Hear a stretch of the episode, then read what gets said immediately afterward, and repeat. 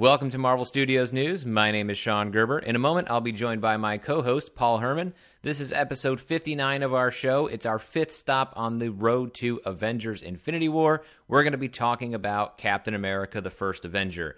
Now, before we get on with the show, I want to take a few moments to let you know how you can get more of this podcast via our Patreon page, which you can find at patreon.com slash Marvel Studios News. We, of course, appreciate the support everyone gives to the show simply by listening, but for those who wish to become our patrons, we like to provide additional content. We provide exclusive content, whether that's entire episodes are also extensions of episodes like this one, where we'll be talking about the connections between Captain America, the First Avenger, and Infinity War. And we'll also be getting into a conversation about the Avengers Infinity War Super Bowl spot, as well as the early reactions and reviews for Black Panther. And the great thing about signing up through our Patreon page is it's not a situation where you'll have to sign up and then track down the exclusive content in a different spot once you sign up to, for our Patreon page, you actually get your own exclusive RSS link that you can put into whatever podcatcher you use, whether that's Apple Podcasts or anything else. Anything else that allows you to subscribe to a podcast via RSS we put everything in that feed. So that includes the exclusive Patreon content as well as the regular episodes. So you can have one streamlined subscription for everything. And again, you can find more information about that at patreon.com slash Marvel Studios News. And I also want to thank our new patrons this week, Patrick Branley and Kieran, uh, Kieran Polland. And if you want even more of Marvel Studios news via some free options, you can visit our website, marvelstudiosnews.com, where I write about Marvel every single day. You can also visit us on Facebook, just look up Marvel Studios News, or on Twitter at Marvel Newscast. So that's it from me. Let's get on with our show.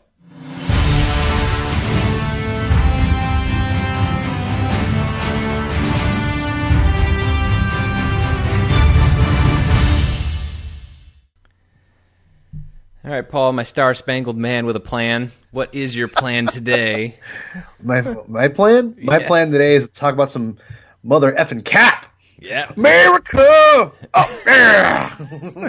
Language. Uh, I, I, didn't you, say you didn't know. You, you, you hit the delay button on yourself. Yeah, it was a good I did, job. I did. so we are talking about Captain America, the First Avenger, and uh, we, we're going to start on our road to Infinity War the same way we do as we're pulling into these stops and we slow down before we get into the movie itself. We talk about what it is, what it was like waiting for this movie, antici- anticipating the movie, the build up for it, trailers, all the different news stories that broke, uh, and then of course our first, uh, remembering our first viewings of the movie and, and on and on down the line. So, um, as far as build up for Cap. Um, I mean, with as with most Marvel characters that we've been talking about so far on this road to Infinity War, uh, Cap was a property that had a lot of rumors in the late 90s and early 2000s. I remember for like ever in a day, the rumor was always Brad Pitt was supposed to be Captain America.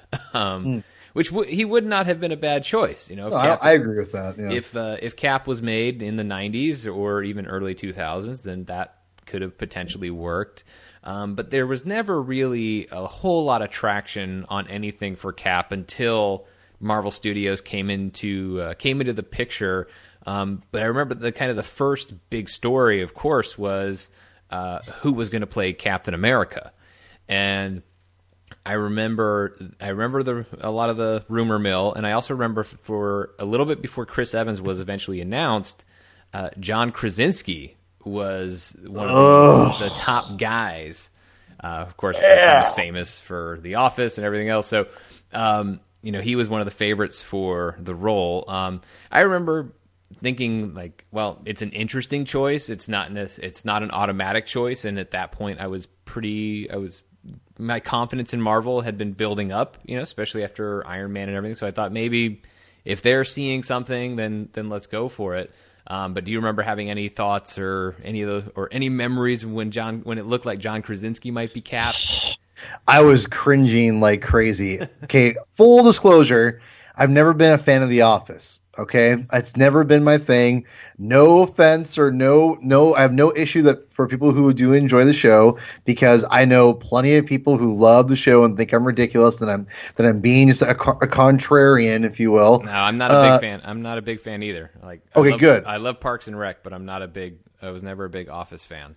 Yeah, and I'm not a big Parks and Rec fan either, but whatever. Um, but Damn yeah, you, but the, I know. So the thing is, I just remember, seeing this guy in the office with a giant nose, being like, "Okay, whatever." And then I heard that you know, here's a short list of people for Captain America, and I'm like, wait. No effing way. And I remember thinking, that idiot from the office? Oh, hell no. and I remember just being like, there's no way they can do this. There's no way. And um, there was, I remember Chris Evans was on the short list. He was always on there. Mhm. And I, and I know it's funny enough. I've seen the movie Cellular before he was even like remotely close to being in Captain America. And I remember thinking, that guy from Cellular, weird. Like I didn't really think much You- of it. You didn't remember that he was in Fantastic Four either. Well, I mean, like it was just weird to think that he was. Yeah. I forgot that he was in, but I remember thinking like, well, uh, okay, let me back up. Human Torch, because I remember thinking like the guy from Cellular. That's right, guy from Cellular is in is a Human Torch, and I remember being like, that's really weird. So let me back that up. But then Captain, when I heard that he was going to be up for Captain America, I thought, well, that's interesting. But what's weird to me was I never hated it. I I al- always kind of thought, you know, if he grew his hair out, yeah, I could see that. Like I could see the good old the the whole the wholesomeness in his in his face. He looks classic Amer- American, if you will. You know, blonde. You know, you know, rugged, handsome dude. Not rugged, but like handsome guy. Whatever. I It just he seemed like apple pie, essentially. You know, that's what I saw. Um, and so I just kind of thought, as long as the guy from the office doesn't get it, I'm good.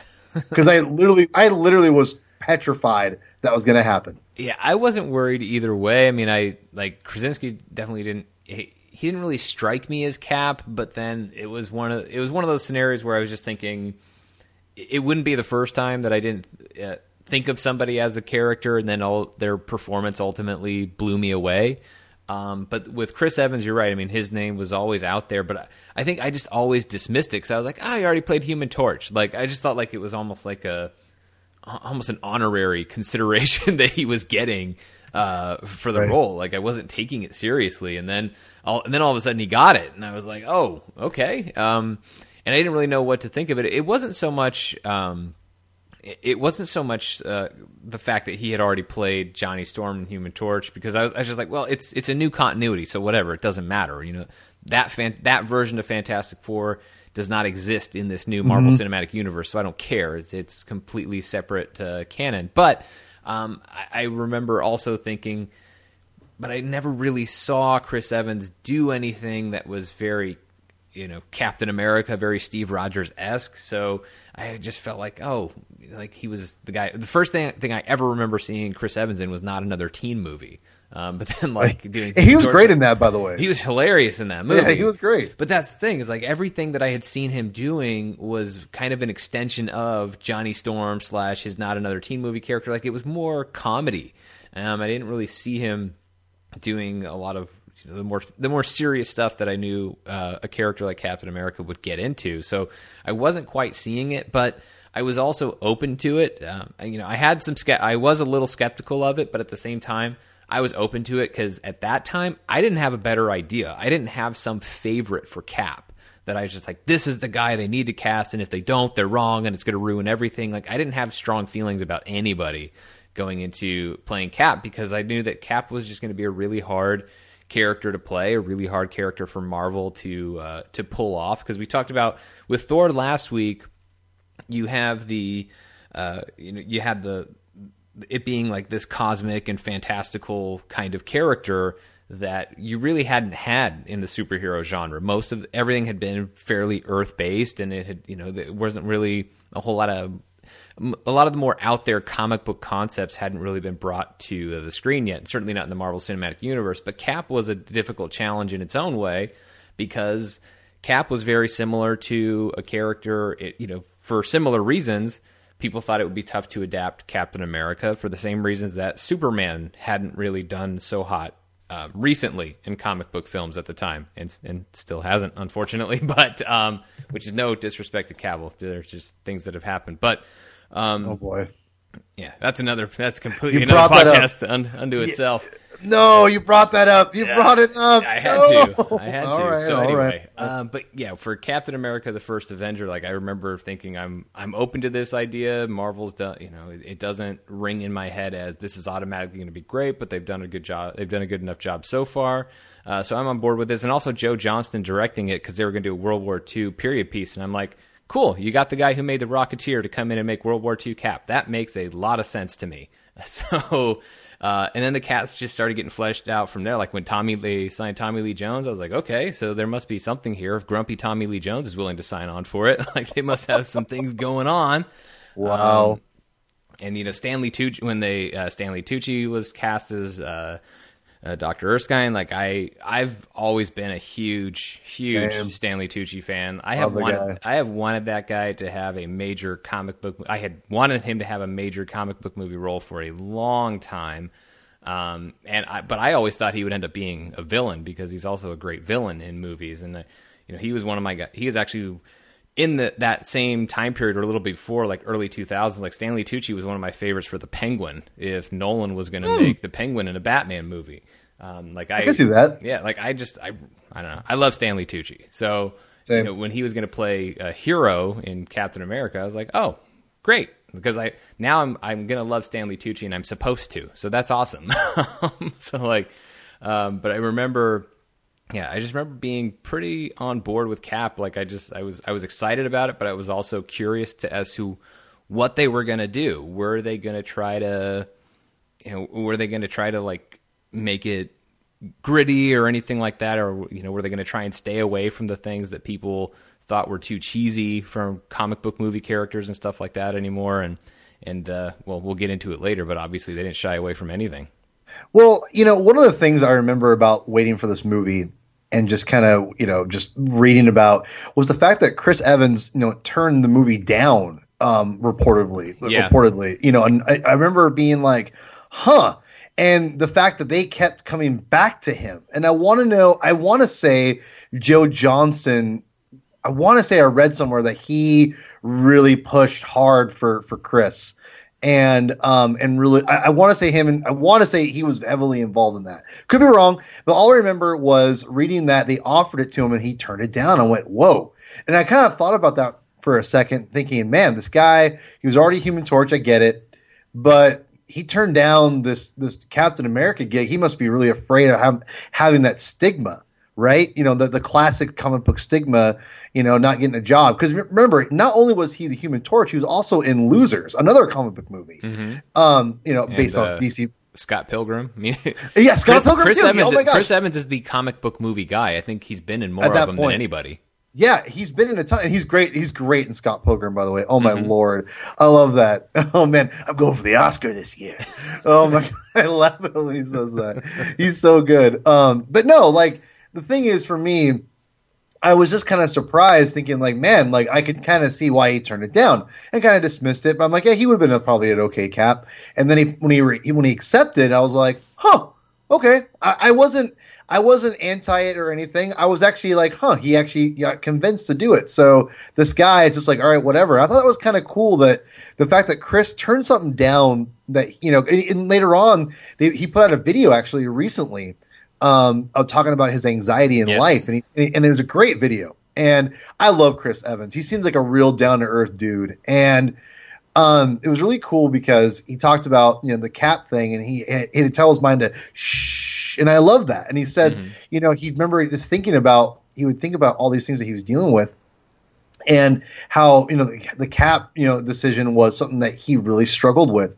And he didn't know if he wanted to do and be someone you know and things like that or that would be recognizable you know all over the place. And he knew i mean it's interesting that even then he knew even though it wasn't a, a slam dunk success you know guarantee at that point he knew that that was the danger he was going to walk into. And it was just interesting you know knowing that he used that in, as a way of saying no to an extent. Like even mm-hmm. though like he's turning down so much money and you know he really values you know his art and things like that so much differently than you know some other people. Uh, and obviously he made the right decision both you know creatively and I, and I think financially. Um, so it was just really interesting at the time. I remember thinking, "Huh, that's interesting." He turned down Cap, and then he then he but then he came back. So I thought that was really cool. Joe Johnston was it was it was one of those things where I was not. I was it, it was fine. I wasn't like this is so amazing. I thought it was great. It was it I, was yeah, inter- I wasn't like blown away by it. I just thought, yeah, that Yeah. sounds sounds like a really good fit. Yeah, no, exactly. It was like, oh, good fit. He's made, you know, he's not like a, a slam dunk direct, you know, director, and he's obviously obviously worked on Star Wars and Indiana Jones, and he's a great concept artist, and he's worked in film a ton, so he knows what works and doesn't work. He hasn't had a bona fide hit really, and so um, it was interesting to see the fact that they went with Joe Johnston with this film, and and because probably because of Rocketeer and getting that aesthetic right for World War II. So it was it was interesting, and like Tommy Lee Jones, obviously, and um, Hugo Weaving as Red Skull. Yeah, I was all I, about. I was all about that one. Same, and I and I, I it was really cool because uh, I didn't know like you know how true they were going to be because at this point Marvel hasn't really done uh, besides Thor was like you know and, and obviously these came out like back to back so they were making it at the same time basically and you know, you don't really know what they're going to do. Like, are they going to actually go full Red Skull? You know, like in the, you know, whatever. And and they did. And you know, and you you start seeing that in the trailers and, and the stills and things like that. And you're like, man, Yeah, you- I, rem- I remember that first still of Red Skull, like him standing with his like black leathery like Hydra coat or whatever. Like, yeah, yeah, like I remember that first still of him going like, "Oh damn!" Like they really that's full Red Skull. like, yeah, they- they, they didn't hold back, man. And and and I think that's what got me more excited for this movie than than Thor at the time. And um, it's just it's just the fact that this was a giant, deep Marvel cut. Like just as just as much as Thor was to me. The essence, like obviously, I think, in my opinion, I think Captain America has always been the heart of the Marvel universe, and um, and even as a kid, I've always liked Cap. He, he was never like my favorite, but he was always like you had to like Captain America. If you liked Marvel comics, you had to like Captain America.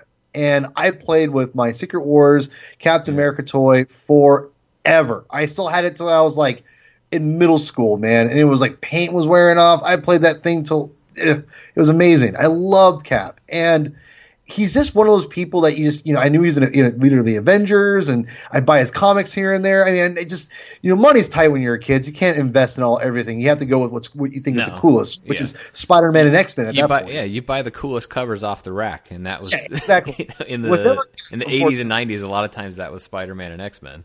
Yeah, so I mean, so there was there was a lot of excitement for me because I always loved the character Cap. Like, see, you know, I just always loved him, and the fact they were going with a all World War II movie is was just a very like wow, they're really going for it. Like, I just it's still really impressive to me to, to this day that I think about it because again you they went for the jugular. Like, this movie to make this movie at this time, like, is so risky to me. Like, it's just it blows my mind thinking about it even now. Well, I remember actually thinking that. Uh, I remember with the the period piece, the World War II setting. I remember thinking that was actually a very very smart move for this because I I and and to this day like it's there. Of course, there's there's risk involved because just like with Thor, like here, uh, but even more so than Thor, like because Cap is.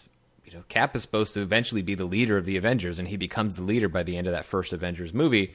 Here's the guy who's supposed to be your leader of the Avengers, so you don't even know if his movie works yet, and you're already you know in production making the avengers. Like that's just it, it's part of that mm-hmm. huge you know continuing that huge risk that, that marvel was on. But i remember thinking the world war ii setting was a very smart way to get around some of the any arguments that cap was any of the arguments that maybe cap was outdated. It's like well we're not going to put him in modern times yet. We're going to start with we're going to start during a point in time where the line between right and wrong and, and, and which side of it America was on was was very very clear. Um, You know, like that. There's not the you know the more modern context of things in which we ultimately see like later on in Avengers and Winter Soldier, and we'll get into that when we get into those episodes. But you know, I remember thinking that was a smart way to introduce the character is to show his classic sensibilities and have them really make sense because they're at a time when that was you know that was much more easily defined. Yeah, no, it, it, it's one of it's one of those things where, I, in retrospect, it was the obviously the right call. But I think we would you have would you have blamed Marvel for going halfway, you know, like you know, making it half in World War II and half in you know present day? Like part of me wouldn't have blamed them or or you know have no, only no. part of it, and part of me would have, wouldn't have blamed them. But they didn't. That's what's so amazing is that that could have been the easiest way out to like you know like have the the mainstream audience accept Captain America, which again is like think of it like from my perspective, this guy with wings on his ears and big giant red boots is gonna, you know, how are the, how is Marvel going to sell this to a mainstream audience and make him look cool? And I love that and, they did. I, I love. I know. They, I love that they actually put it in there as the Star Spangled oh. Man. Like they gave him the classic comic book Captain America um, Captain America costume. It actually made it into the movie and therefore into MCU canon. Like that's it's amazing that they did that. Like it's such a masterstroke to put that in the movie, even though it, and and and also like the that's what's so clever about it is the way the costume makes sense in the movie. But yes. I, will oh. well, I'm jumping around here, boo. so we're getting past first view. Or I'm, oh, okay. But anyway, yes. uh, just yes. to quickly say, like just the way they the way they have it be so such a natural part of the character of like all he gets to be for a while is a propaganda tool, and then he goes around, and then like he just that just happens to be what he's wearing the day that he goes behind enemy lines and saves everybody, and then he sees the power of it and wants a costume based on that. Like all of that is you know amazing. But i remember the other thing that what, what, was really blowing me away is like as trailers and as trailers started coming out it was the whole skinny steve thing. Like yeah. i couldn't believe what they did. I, I was just like, it still looks incredible. because I remember hearing what they were going to do, that they were going to do, and they did several different things, you know, in order to accomplish this. But one of the things they did is they had a much smaller actor and then ultimately superimposed Chris Evans' face on it and then had to like whittle down Chris Evans' face to be, you know, not so square jawed and everything. And I, when I first heard about that, I remember thinking, how's that going to look? Like it's it certainly sounds like it sounds like maybe one of the only ways you actually can do it. Um, but I don't know that you'll really. I, I, was very curious to see how they were going to get away with away away. The first time I seen like a shot of it in a trailer, I was just like, "Oh crap, they did it!" And that's one of the most impressive things I've ever seen. Like, and that, but you could tell like that's where most of the VFX budget went because there's still some suspect VFX elsewhere in the movie. but I don't care because the Skinny Steve thing works, and that's that's what it was such a smart thing, um, you know, for for this movie. But I'll get into that, uh, you know, a little bit later on. But yeah, I remember build up. I remember really liking the trailers, being excited about it. I remember being surprised that just, I I shouldn't have been surprised anymore at that point with Marvel, but it's still fairly early, you know. But pleasantly surprised to see them being so faithful to the imagery of the comic books as they were bringing it to the screen.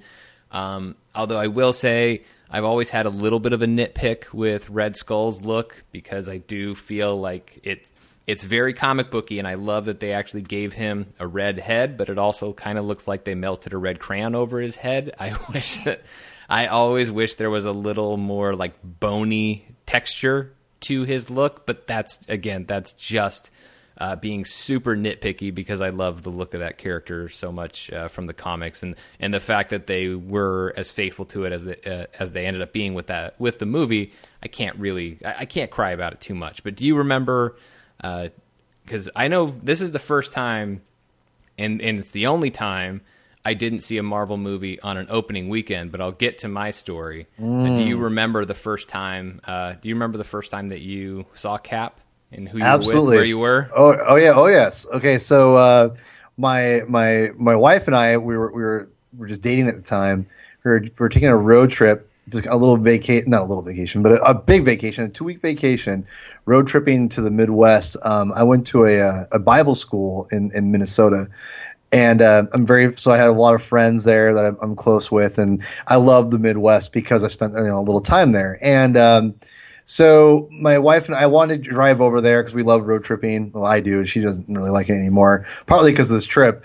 Um, but we drove. I remember well, we drove to Illinois first, and I remember we had. Uh, the movie was coming out, and I just was like so hyped for Cap. I could not wait for this movie. because um, and we were driving out to meet people and stuff. But I was planning to propose to my wife that during that week, and I didn't know when I was going to do it. And um, I was, and, and, for the record, I did not propose during CAP. That would be ridiculous. Um, but no, we uh, we drove to Illinois, and we were, we are going to go visit Chicago. And I remember we saw. I don't know if I if I bought tickets somewhere or if I went like I saw it opening midnight basically, and I remember. I just remember just being so excited for this. I just I, I could I, I probably was more excited for this than a superhero movie in a long, long time. And so it was, yeah, I remember I was with Morgan and uh, she's she's not a huge fan of these movies, and so it was. I was a little worried that she wouldn't like it, but she went for me, and uh, and she got. I remember she got like sick, like food poisoning ish. I think before we saw this movie, like like the day before, we had, we were in, we were in this like really hot hotel, and it was like really humid, and just and she was just miserable, and I'm like, I can't wait to see Captain America, and she's like, yeah, I can't wait, uh, you know. And, and, I remember, I remember we, I remember when we, uh, we, we got to our main, our main hotel, and like they didn't have our reservation because we ordered on like hotels.com, and they're like, well, we don't see you're on here, and I'm like, what the hell? So it was, just, it was really crazy. I remember just finally everything got worked out, and we went and saw it that night, and I just, I remember just being really excited. Yeah, the first time I saw the movie was the Monday after it came out, and that's because this is the only Marvel movie, and I think I think it might be the only superhero movie that made the mistake of coming out on Comic Con weekend. Um, because that yeah, Cap came out the same the same week and the same weekend that was Comic Con that year in 2011, and I was at Comic Con. I was covering it, so I had stuff to do at the convention all day, every day and by the and so I, I remember going into it thinking, man, I, I, really hope I can just you know I'll, I'll find a theater down there and I'll, I'll, go watch Cap. And I think there were like groups of people who were going to watch it, and there might have even been like special screenings for like the Comic Con crowd or whatever. But I just because of everything else that I was covering, like I wasn't able to get there. And then at the end of the day, I didn't want to go to like a ten o'clock showing because I was just beat, um, and I didn't want to go watch a movie that I really wanted to see and just also be completely dead while I was watching it. So I just I after the first you know couple days, like well that was basically ended up being the weekend. I was like I I'm not going to make it, so I decided to wait until I, I got home. So got home, and then on Monday I went and and watched the movie, and I just remember absolutely I, I, remember loving it just like I, I imagined I would um, but I, I, think what I remember being so taken aback by is just how great the first act of this movie is like Skinny Steve is some of just the first act of Captain America: The First Avenger might be as good as any single act within any Marvel movie. Like I just I I love it so much. when you look at the way it builds this character. Um, it's it, it's just such a treat to watch. Everything about Skinny, everything about Steve Rogers, you completely fall in love with this guy. Um, you totally get it, and then. Uh, of course, Stanley Tucci as Dr. Erskine helps that along. You get the initial relationship between Steve and Bucky, but then once he gets to Camp Lehigh, it's just amazing. And when he when he dives on the dummy grenade, still one of my all time favorite moments in the MCU. It is just absolutely perfect um, of exemplifying who that is.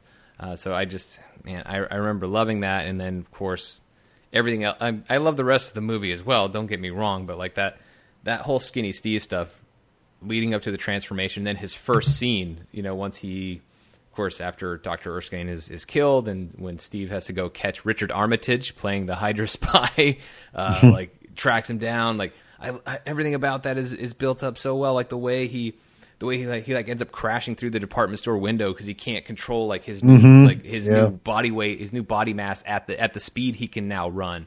Um, and then even like introducing the concept of the shield with the with the taxi cab door that has the star on it. You know, the little kid being like, you know, I can swim, go get him. like everything about that is just so tonally perfect. And I remember being completely charmed by it because, as I said before, like during the build up, I thought it was a smart call to set in World War II because you could that that would allow you to play with some of those classic hero sensibilities and and not have it feel dated or, or cheesy. But what Chris Evans did in in that in that sequence as well as throughout the rest of the movie and all his performances as Cap is he shows that like that's not cheesy. Like the problem is with those of us who you know it, the problem was with us as an audience who grew to think things like that were cheesy and we became too cynical for characters like that. And I think Cap has you know I, I think Captain America has been a very important cinematic character over the past uh, you know seven years now is of, of the way he's kind of shaken people out of some of the cynicism that they've held on to. This is a very important character within the superhero movie genre, um, and for a lot of reasons. And th- those began uh, in those really got going in, in this film, and, and I just I, I remember being completely uh, just completely charmed by his performance. Yeah, it's it was one of those things where I was really impressed, and it, and it still looks amazing.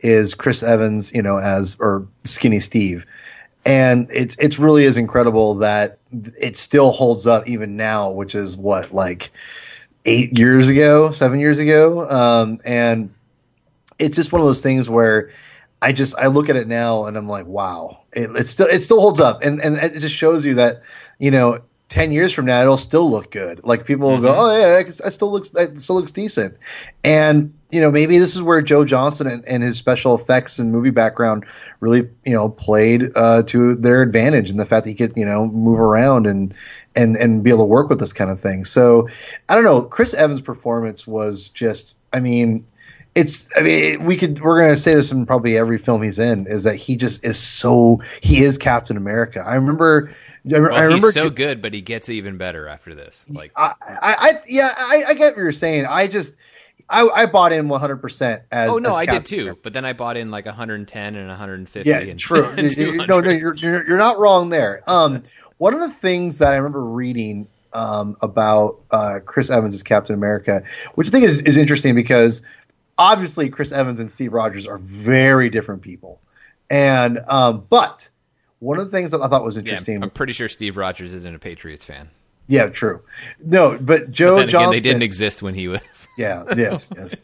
But Joe Johnston did say in an interview, and I remember I read it in like an Empire magazine, but he said, "I think Chris is a lot like a lot more like Steve Rogers than he'd like to admit," and I thought that I always stuck with me and I don't know, as you see him on Twitter being the person yes. he is, you totally could see it. Like years later, I remember being like, no, he, Joe Johnston, 100% right, man. He nailed it. And yeah. that, that, I think that's the thing. Like, is he is like, you know, gosh, Gilly, gee whiz as Captain America? No. But that, that, that, but the side that you see in Civil War and the side you see in, in Winter Soldier and, you know, and, and Avengers, like, you know, not wanting to work for like this, you know, greater like be manipulated kind of a thing. That's totally, you know, Chris Evans in, at his core, and, and you can see that in his tweets and responds to things. And I don't know, I, I always love the fact that like. I just, you know, again, he bought, he got what made Captain America great was that you had, you know, you could, you had to be 100%, you know, all in. You meaning you couldn't be like a Tony Stark, joke around and be like funny. Like he was so earnest in his performance, and I just love that Chris Evans just nails it. And I think that that and, and, though like he's let up on that that you know that uh that earnestness a little bit in the later films because you don't need to be that you know not, I don't want to say naive but that's kind of you know, a naivete if you will that with with well, Steve Rogers. He's, he, well, he's he's been removed from that by the story. Like he's right. That's that's all just a reflection of what he's ultimately learned. You know, like he's he has slow. Like that's what's so great about this character is the way he's been allowed to develop over time. So, like this is and this is what's because because of how brilliantly this has been written and also how outstanding Evan's performances have been is that you took Captain America, the guy who could not wait to sign up to serve his country and be part of the military, the guy who would like literally do anything to get there and, and just be in the army, you ha- that guy is the one who's leading the charge against like government authority and being a sol you know having the Avengers be soldiers for a United Nations government. Like that and so it's a complete flip flop of that character but it's not really because you, you understand why he feels that way. You understand everything that's changed for him uh, you know everything that's changed for him along the way. Um, I want to make sure before we like you know, I definitely want to make sure we don't miss out talking on talking about uh, Hayley Atwell in this movie because uh, mm, yeah, yeah, yeah, she was. I remember being uh, as everybody was like just completely enamored with her performance and her character, and I totally bought this super charming, sweet romance between her and Steve Rogers to the point where I was just. Man, I was so upset that they weren't going to have that dancing date. like, I remember being just super bummed about that.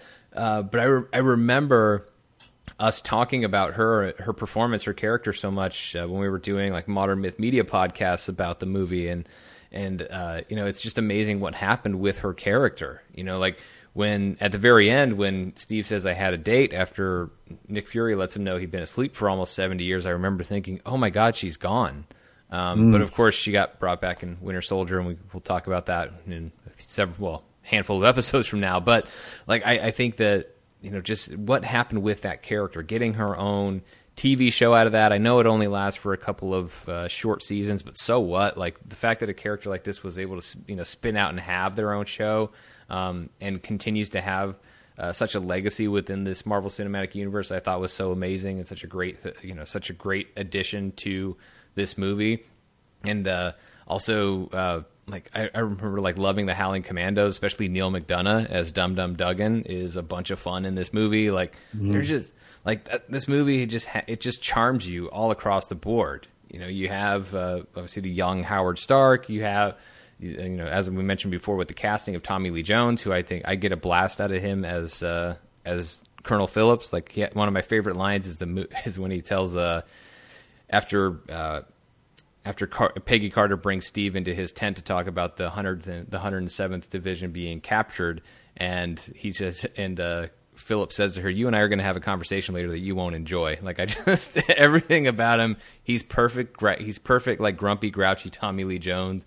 So like, there's just so many things about this movie that work. I mean, yes, Chris Evans is is the engine that that drives this thing, and he is amazing. But you know, top to bottom, the performances in this movie are are really great. They really you know they really filled out this cast uh, wonderfully for this film, and everybody just brought their A game to it. Yeah, Atwell is is definitely I think the secret weapon in this movie, and you know his relationship with Peggy Carter is is so uh, you know to me important to the character because you know he he deeply cares about this woman more than just a romantic you know relationship. And right. you know he he really and that's the thing about Steve is that you know the romance is so awkward for him but like you know he he respects and, and cares about all the people around him you know. It's it just it oozes off of him. And again just goes back to you know Chris Evans' performance as you know Captain America and the fact that he's able to portray this character that he's not just this you know hornball like uh, Tony Stark is. He's he's a very you know respectable dude, and you know it, it's it's evident that you know, and I love the fact they kept that into the character. Like I really feel like the character from the comic books is so well represented in this movie mm-hmm. that it's this is the character that I remember. I mean, as a kid, like he's always, you know, he always had a deep love, you know, for the people around him, and Peggy was no different.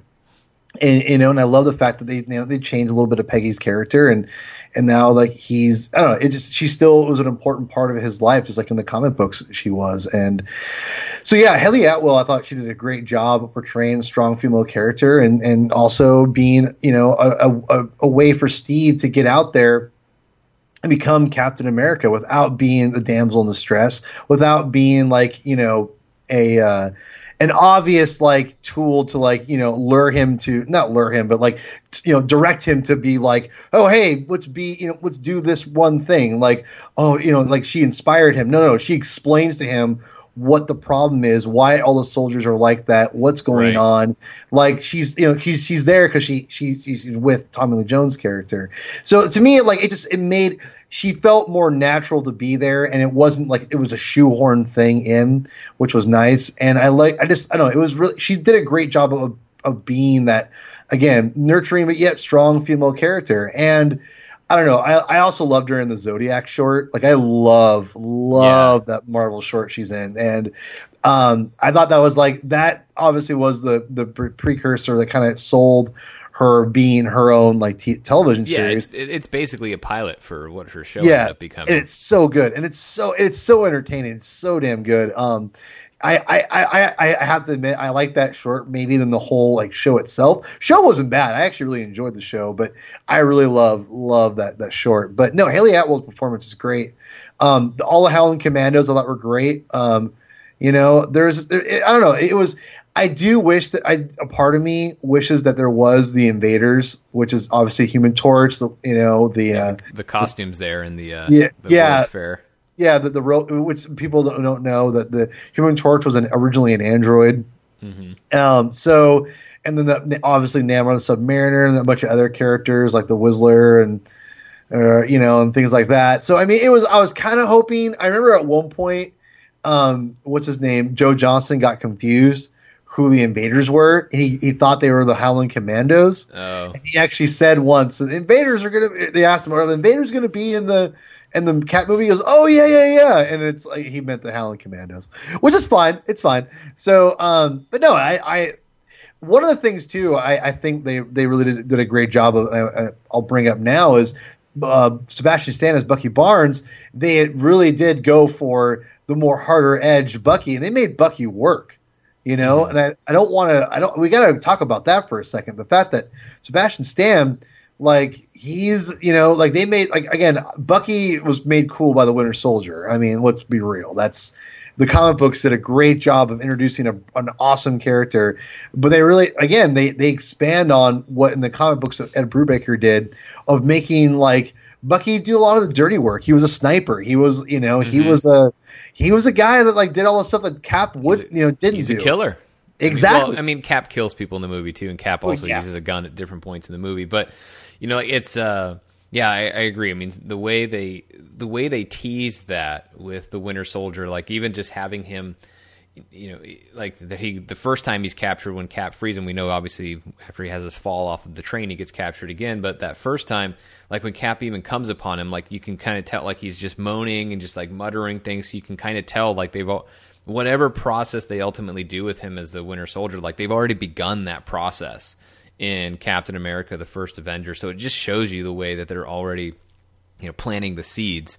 Uh, you know, planting the seeds for what's going to come next on this. So, yeah, like it's and and Sebastian Stan does his it's great performances and the way they establish that bond, that friendship. Like after Steve rescues him, and at the end, like when Steve's telling him to go because the place is blowing up, and he just yells, "No, not without you!" And like you, the bond between those guys is it's it's so amazing to see, and and yeah, and, and everything like Steve's relationships across the board. You mentioned like with Peggy, like yeah, I love how just you know, there's like obviously there's an attraction between those characters, but it's not overplayed. Like everything just develops very, very naturally, and it's also great that like Peggy mm-hmm. yeah. starts kind of falling for Steve while he's skinny Steve, so it's not just like oh he's got pecs now, like even though she has that moment, but like you know she's already like you know into who this guy is, you know before that just from like the conversation they're having in the back of the car, like on his way over you know, to have the procedure. And when she sees him pull the flag, like all, all, at Camp Lehigh, like everything about this movie, like there's just so many like sweet little touches that are just genuine human moments between uh, between the characters that that makes it all work. And then you know, like the the only thing that I, you know, uh, if there's anything I don't love about the movie, even though I enjoy like the the cap montage, I um there there's a part of me, even though like they're never gonna make that movie, so I guess now it doesn't matter. But there was a part of me when I was watching that, like I know they're gonna bring Cap into like modern day, but just because you brought up the invaders, I'm like, I wish they had kind of left. I mean, granted, you could say at any point in that montage, yep, mm-hmm. you know, there there's gaps there, but yeah. I, I feel like they I still feel like they didn't leave enough mystery to some of that time period where it would have been kind of cool to say, hey, like if we want to, we can go back and make another World War II Cap film that could have the invaders or, or something like that. So, which is not again, that's not a criticism of Cap. It's not a problem for Captain America: First Avenger isolated as its own single film. It's just like a, a thing of me whining about you know a missed opportunity for another movie that isn't going to happen anyway because obviously you know Chris Evans is going to be used for you know all finishing up all this you know all the modern stuff up through Infinity War and Avengers four, and, and hopefully that's not it, but we'll see. Yeah, the, as far as like you know another movie goes, I mean, I I kind of thought to myself they that you could tell a random story where he uh, in the Howling Commandos run into Namor the, the Submariner, and like maybe that you know the, the Human Torch from the beginning of the the Stark World Fair or whatever the hell the thing is called. Um, that could show up and like or I guess the Stark Expo. I don't know. Yeah. Is it Stark Expo? Is no, I think Stark they call it the World's Fair because the Stark Expo happened later. Like yeah, World Fair, whatever, whatever the hell it is. But um, but yeah. So what's um, you could have a thing where that he shows up and then Namor shows up and they could do like a, a one time battle and and Cap could say like, "Oh man, remember that one time" or whatever. I, I don't think yeah. it's going to happen, but it, it, you you could could fit it in there. You but the mo- could, uh, but yeah, it would just be like, well, if those guys were there, like, why the hell weren't they helping at the end with Hydra when like the whole world was going to yeah. be destroyed? I don't yeah. know. It's and look, they're they're not going to do it. It's so it's not a. It's really not a problem. Like I said, it's just me being a fan and whining because the the movie still works very well, and I still oh. get a kick out of that montage and all the shield throws and the action. The oh, uh, oh, you mean you the know, limited? The of, yeah, the like the shot shield of, throws. yeah, the shot of uh, the shot of Bucky like being a you know a sniper when like the the Hydra mm-hmm. agent's about to get Steve, and then Bucky yeah. just you know, and then, and now of course it's the one of the most popular Cap GIFs of the salute when he, that he gives to Bucky after Bucky just killed a guy. Uh, nobody really remembers that when they share that yeah. it's like that's right after a dude got sniped.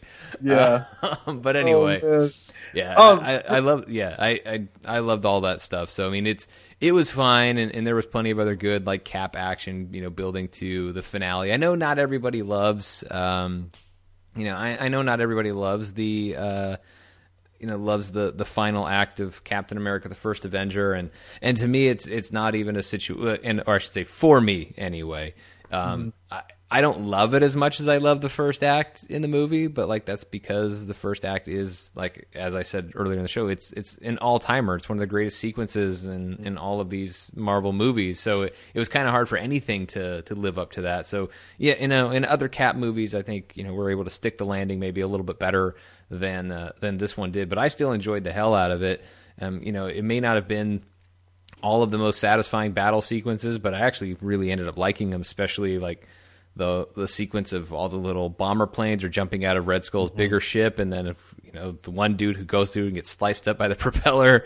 Um, you get a pretty good Captain America Red Skull fight. You get you know an all time great line. getting ahead of it because like I skipped over one of the best lines in the history of the MCU. Like what makes you so special? Nothing. I'm just a kid from Brooklyn. Like mm-hmm. there's just so much good stuff in here and so much heart in Captain America: The First Avenger, and you know the way uh, well, we'll talk about the the way it really ends a little bit later, but the way it ends, you know, in terms of uh, for Steve anyway, like him sacrificing himself, like it's all just so completely perfect. Like that, there, you know, as a character, you know, it's not a perfect movie overall, but in terms of how it treats that character of Steve Rogers and how it mm-hmm. introduces mm-hmm. him, that part's pretty perfect. Yeah, I think there's a couple things in here. You know, they that you have to get right in Captain America, right? There's there's obviously the main part, the, the, most important part is Steve Rogers and the and the heart that you know is Captain America, the heart of the Marvel universe. And I think we'd all uh, would you agree that Cap is the heart of the MCU as well? Oh, I, I don't think there's really a debate. I mean, I, I don't okay. think that, I mean, you can.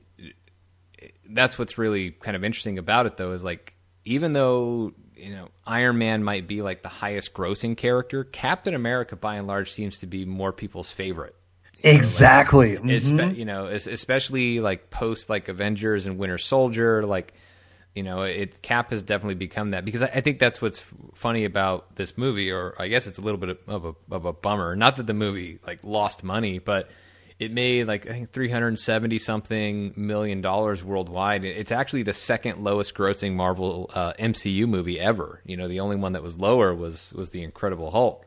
Um, but I know people caught up with this movie later. Like I think a lot of people, yep. you know, passed on it. I remember we forgot to mention this in the build up. I remember all of like the the debate and worry and fretting over what are what are they going to call this movie in like all these other international yes. markets. Yep. Mm-hmm. You know, yeah. some like in some places like they did not call the movie Captain America, like it was just called the First Avenger, or they would come up with some other name for it.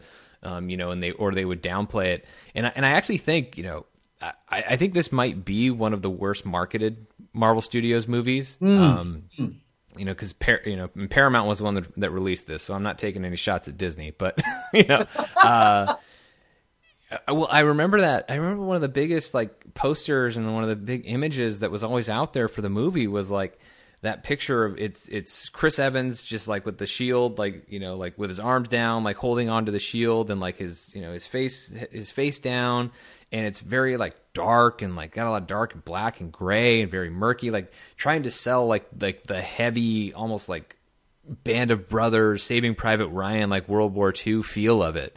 And I'm like, that's just so not this movie at all. And I remember like seeing like there was another poster of like an artist that got commissioned that was just really more of a classic like propaganda looking poster um, that had way more color in it. Everything. I just remember thinking like they the marketing really didn't do a good job of setting the tone of what this movie was. Um, not not so much the trailers, but just like the posters and everything else. Like I don't, I felt I I remember thinking at the time, especially after I saw the movie, being like, man, this really isn't a match for a lot of how like the marketing has has portrayed this film. And I think there's so much more color and charm and heart in this movie than what's being portrayed right now, and and that's just weird. Because um, I think once people finally got a chance to see this character in Avengers and Winter Soldier, like they've clearly gone back and watched this movie because people mm-hmm. get the whole Cap and Bucky thing now. So, you know, obviously a lot of people miss this movie uh, in the theater relative to the rest of the MCU, um, but I feel like people went went ahead and got got caught up because eventually they they came upon this character in the Avengers and they were like, "Who is this guy?" and they needed to go back and know more. And they, if that didn't catch him, then Winter Soldier definitely did. Yeah. So you know, one of the things that, that works so well for this for this movie, in my opinion, is ob- obviously the look of Captain America, and I think that I remember leading up to this film I was very concerned how they're going to portray the costume of Captain America without sacrificing what I think is what makes Captain America amazing, which is, is his ridiculous costume. I love, you know, I'm, as people know, I'm big into costumes. I don't like it when people make a superhero movie and downplay the costume. To me, there's, it's, you know, you know, you're doing a disservice to yourself by you know not selling the character to what the roots are, which is a, a comic book, you know, a superhero. And I remember looking at the concept art for the first Captain America costume, which was, you know, essentially what, what we got, you know, in the first movie. Um, after he, you know, come, saves uh, the Howling Commandos the first time, and I remember thinking, "Wow, that's it." And I remember Captain America having a gun was a little contra- controversial, you know, which uh, th- that obviously died down pretty quick.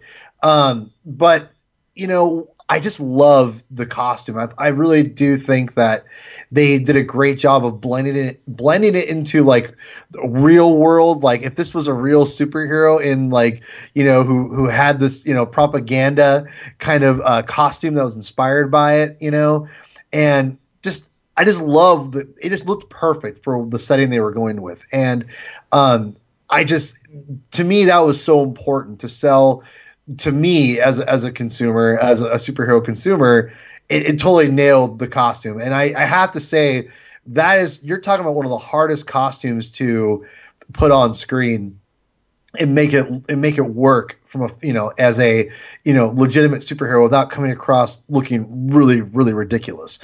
And I have to hand it to him. Marvel did an amazing job doing that in this movie, where I think it really set up the Avengers costume, which we'll get into that later. Um, you know, to where you you accept that for the yeah. most part. And I think that he did a great job of, of making it look so. Again, you can see it happen in World War II, and it looks badass. So, to me, like that is what makes you know obviously the movie is great, but I just love the fact that they made a cap. They were able to make a Captain America costume look cool for one, and just work on screen. And I, I just that to me was one of the most besides the special effects and things like that and the performance, that to me is one of the most you know pivotal things, and they nailed it. And I think well, they, that yeah, go ahead. Yeah. Well, no, I was just gonna add on to that. Like they they made it work visually, you know, like which Mm-hmm. is an incredible feat, but also making it make sense within the story, like Yes. for the character. You know, the idea that you know, again, as we talked before, like it starts out start and you know, Star Spangled Man, but then like when he ultimately makes the choice to have he he certainly needs it to be you know more functional. Like it's got to be you know you know it has to have like what looks like a Kevlar weave, even though obviously it's not. But like it has to have that kind of look. It has Yep. to be like a you know a, a World War II battle suit. Like it has to be even though it's not camo. Like it still has to have mm-hmm. the right materials to be you know suitable for you know actual warfare. And but the fact that he still chooses to keep the the red, white, and blue of the suit because he sees how much that means. Like when Bucky does the "Let's hear it for Captain America," and all Oh. those guys he just saved are all like applauding. Like that's that's the moment where like he decides to really keep the costume because he understands like the value of it. Like he's you know he's been mm-hmm. learning like the value of the symbolism. Like he he it's just kind of an offhand remark, but it's true. Like you know, when it, every state he visits, there's a 10% bump in like bond sales, you know, like he, he just knows that like there's, there is power in this imagery for people back at home and also the soldiers that are on the front lines fighting with him. And, and so it, the fact that it makes, it's, you know, it, it's one thing to just make a costume make sense in terms of, okay, well, we can at least make this look good on screen. But to Right. do, it's one of the best jobs of, of any superhero movie of why does he actually wear it? like, and they, Yes. you know, the first Avenger does an amazing job at that. You know, and that's you brought up a great point. Now, when when Bucky's a Bucky says, "Let's hear for Captain America." You know, let's remember too that they all ridiculed him in his mm-hmm. costume before, like they didn't care. And Yep. so Uh, you said too, like he was an inspiration for kids, and he knew that was powerful in itself. But he realized once he went on the front lines and saved everyone, like they still identified him as Captain America, and he realized, like you said, that symbol is so important. They will get behind it if you know he put himself on the line. They will get behind him too, and they're all ready to you know to go behind you know go not behind him, but they all decided to go you know with him and fight for him or fight with him. And I think in, in let him lead him into let let him lead them into battle. And I think that's what's so cool about the the, the idea of making him this propaganda you know hero, war hero machine thing. You know where again you give him a reason for wanting to be that that symbol because again in the comic books he just is captain america. They put him in a costume and there you go. Like the the genius of marvel and the writers and i forgot the names. You know the names better than me. Christopher Markus and Stephen McFeely. yeah, and they are a, a writing duo that are writing Infinity War right now, and they wrote mm-hmm. some, you know, Winter Soldier and Civil War, and the thing is, they got. I mean, to me, one of the, like you said, the brilliant ideas is the fact that they gave a reason for Captain America to wear his costume, both in just initially and continuing, you know, continuing it. So, to me, that is to, to do that is so huge, in my opinion, that it this movie will forever and this is why it's so it's so I think this movie is so high on my list for this you know is the fact that it gives now not just for this you know current franchise but for franchises down the road now people will always identify as Captain America as a cool character in some ways because they were able to sell it in this movie though it wasn't financially as financially successful as I wanted it to be. I remember just scouring through, you know, Box Office Mojo every day, being like, "Oh, come on, we gotta make more Cap movies." Like, I, I love this movie. Like, I saw this movie when I I got engaged during this time. I want people to know this. I made my wife see this two or three times, like I, I, at least well, at least twice, if not three times while we're on this on our on our, you know on our engagement par- you know vacation because I literally loved this movie to death. To me, this was the ultimate Marvel dream, in my opinion, of being like, man, Marvel has arrived, and I was so afraid of it of it not being as successful as I really wanted it to be. But you know, but again, like again, the costumes, the reason for the costumes, these are all things that really matter to me as as a superhero fan. So, like you said, Sean, they the fact they're able to nail that and make it so cool. This movie not only sets it up for the franchise, but for the character. I think, in my opinion, forever. Oh, it absolutely it, it absolutely does that, and and I wasn't really worried about sequel prospects because now, relative to what superhero movies have been making post Avengers, you know, you look at three hundred seventy million dollars and you go, huh? Um, but at the time, that was actually still pretty solid. And again, the budget for this movie wasn't like 200 plus million dollars. So, you know, it was still fine. It was solid enough that as long as, you know, people liked the character, then, and, you know, and had another good showing in Avengers, like you could get another movie. And of course, you know, we know that that happened and, and everything was fine. But I think that's where, you know, in terms of what Marvel does such a good job at and what they prioritize, just making sure, like, you know, the money will sort itself out you know, I mean, obviously they have to make a certain amount of money because we're spending so much money and, and all of that. But you know what what we really want to make sure you come away with, especially in the first movie for a character, is we just got to make sure you like this guy and you really like Steve Rogers. Now, not enough people like, or I don't want to say not enough, not as many people saw it in this first round, but at least they established, you know, the core principles, the core identity of this character, so that that way he would have uh, more great showings in Avengers and, and on down the line to where people would catch up and then go back and you know watch this movie. So I think Captain America: The First Avenger, like the the legacy of this movie is is really really strong. I mean, the people who uh, this is usually up there on on people's list, even if it's not necessarily up there on best lists. It's usually very high up there on people's favorites because you know you can certainly point out flaws in the film and and and that's usually and I only really care to do that when I'm like coming up with my own Marvel rankings because like I have to do something to separate them for why one movie gets to be at the top of the list versus the movies that don't. But you know, it, in in trying to find ways to separate them, but I have a more and more difficult time doing that, especially with with most of the Marvel movies that at this point. Um, but yeah, I, I think with the first Avenger, it is just such a it's such an awesome movie, and and it really in maybe not in as big and popular and noticeable of a way as Iron Man set the tone for the MCU. Uh, Captain America: The First Avenger does as well because it's really been tracking. You know, it's it's Cap and Iron Man. You know, like, and that's why it led to Civil War, and that's why it's. I think it's going to lead to big things for those two guys. You know, really, when they talk about the culmination, the finality of Infinity War of Avengers four, like it, it leads to those two guys. But I'm spoiling the Patreon credit scene, so I got to stop doing that. But um, you know, the the the last thing I would say just about the the movie itself is I remember wishing that the last shot was that kid with the trash can, uh, the trash can lid shield. Mm. And I wish that they had moved the modern day Steve Rogers scene back to um, I remember like when it broke, like of all the all the paparazzi photos of them shooting of Evans and uh, Samuel L. Jackson like in Times Square shooting that scene. Um, but I remember like when I ended it when I saw the film, I remember thinking I wish they had just put this either somewhere in the credits or completely after them. Uh, just because I, I just love that shot so much of that those kids being inspired by Captain America and that kid's got a trash can lid that he's painted a shield on like I just I, I love that so much I was like that would have been the perfect moment to end it um, and, and, you know that uplifting, you know, inspiring moment would have been the better place to end it than the super sad like oh god i had a date. Like i wish that would have just been you know like a mid credit or post credit scene.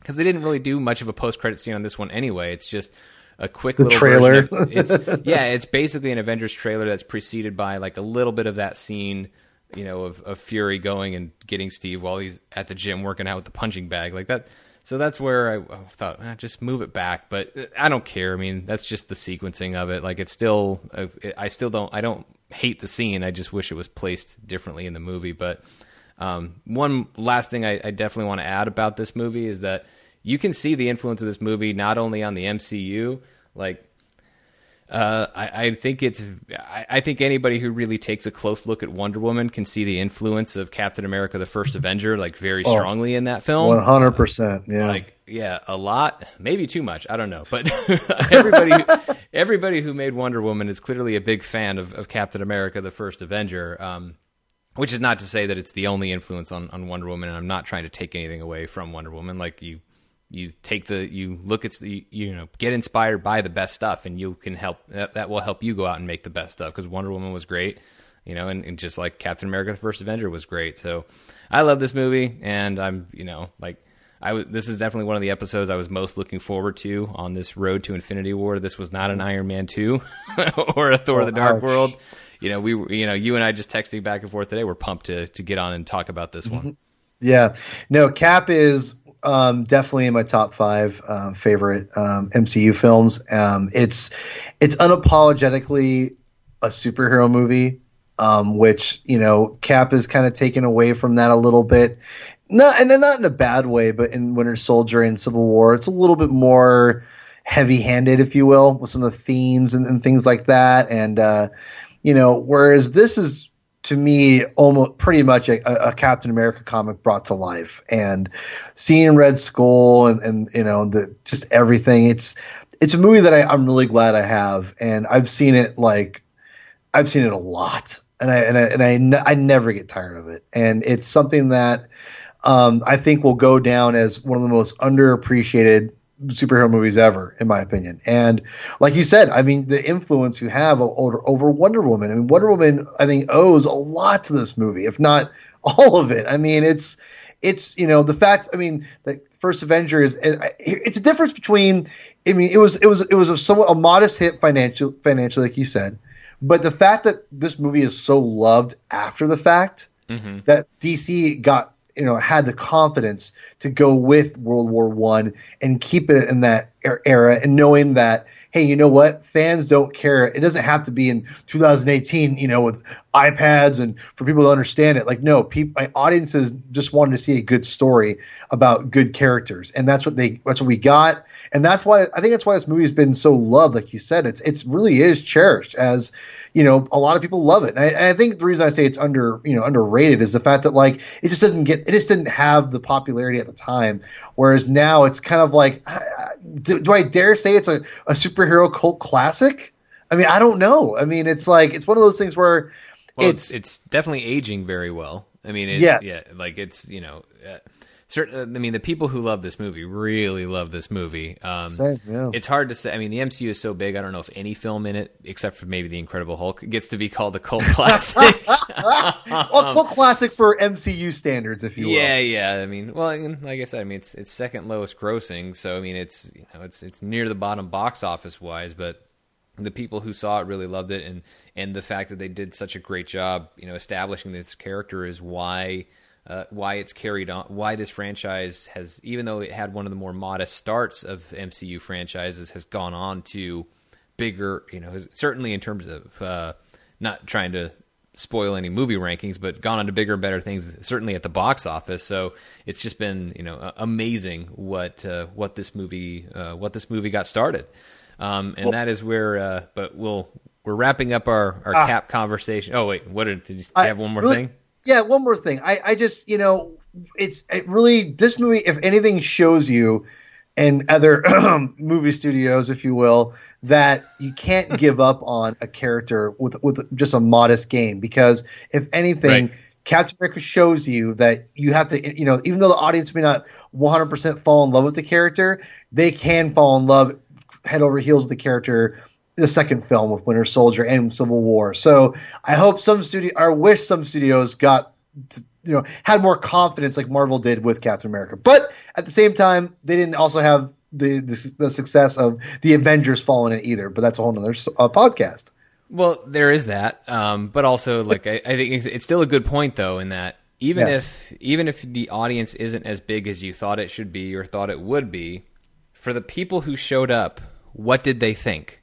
And the people who showed up to see Cap really, really loved it, and mm-hmm. that tells you that okay, there we probably failed somewhere in the marketing for this movie because the people who saw it really, really liked it, and so that tells us that when we show this character in Avengers, people are really going to like this character and they'll be ready for the sequel. So, and, and that's the way uh, you know that's the way it worked out, and and obviously it's a a valuable lesson for for other studios to uh, to look at. But yep. uh, yeah, that's that's it for our Captain America: mm-hmm. First Avenger conversation. Except for the Patreon credit scene where we'll be talking about connections between this movie and Avengers Infinity War. And speaking of Avengers Infinity War, we'll also talk about those glorious 30 seconds from the Super Bowl spot. uh, and even to, to, maybe talk a little bit about some of the early reactions that we've seen to uh, Black Panther, which, if you haven't looked, uh, has been doing very well as the review embargo has lifted. So We will get into all of that for our subscribers, our patrons on Patreon, which again, you can go to patreon.com slash Marvel Studios News so that you can sign up for that exclusive content. Um, but until then, Paul, where can everybody find you? You can find me on Twitter at Herman22 with two N's. Um, and uh, yeah, we'll talk about lots of cool stuff like Marvel and Star Wars. And you can find me on Twitter at Mr. Sean Gerber, Sean spell S E A N. Please also make sure you keep up with Marvel Studios news at marvelstudiosnews.com, where I write articles about Marvel every day. Uh, you can also check us out on Twitter at Marvel Newscast or on Facebook. It's it's uh, same same well not the Marvel Newscast name. It's the Marvel Studios News name. You can find on Facebook. Give us a like there, uh, and we would love to uh, see you there. Or again, like I said, on Patreon.com/slash Marvel Studios News, where you can get the Patreon credit scene that we'll be getting into well, right now if you're already subscribed there.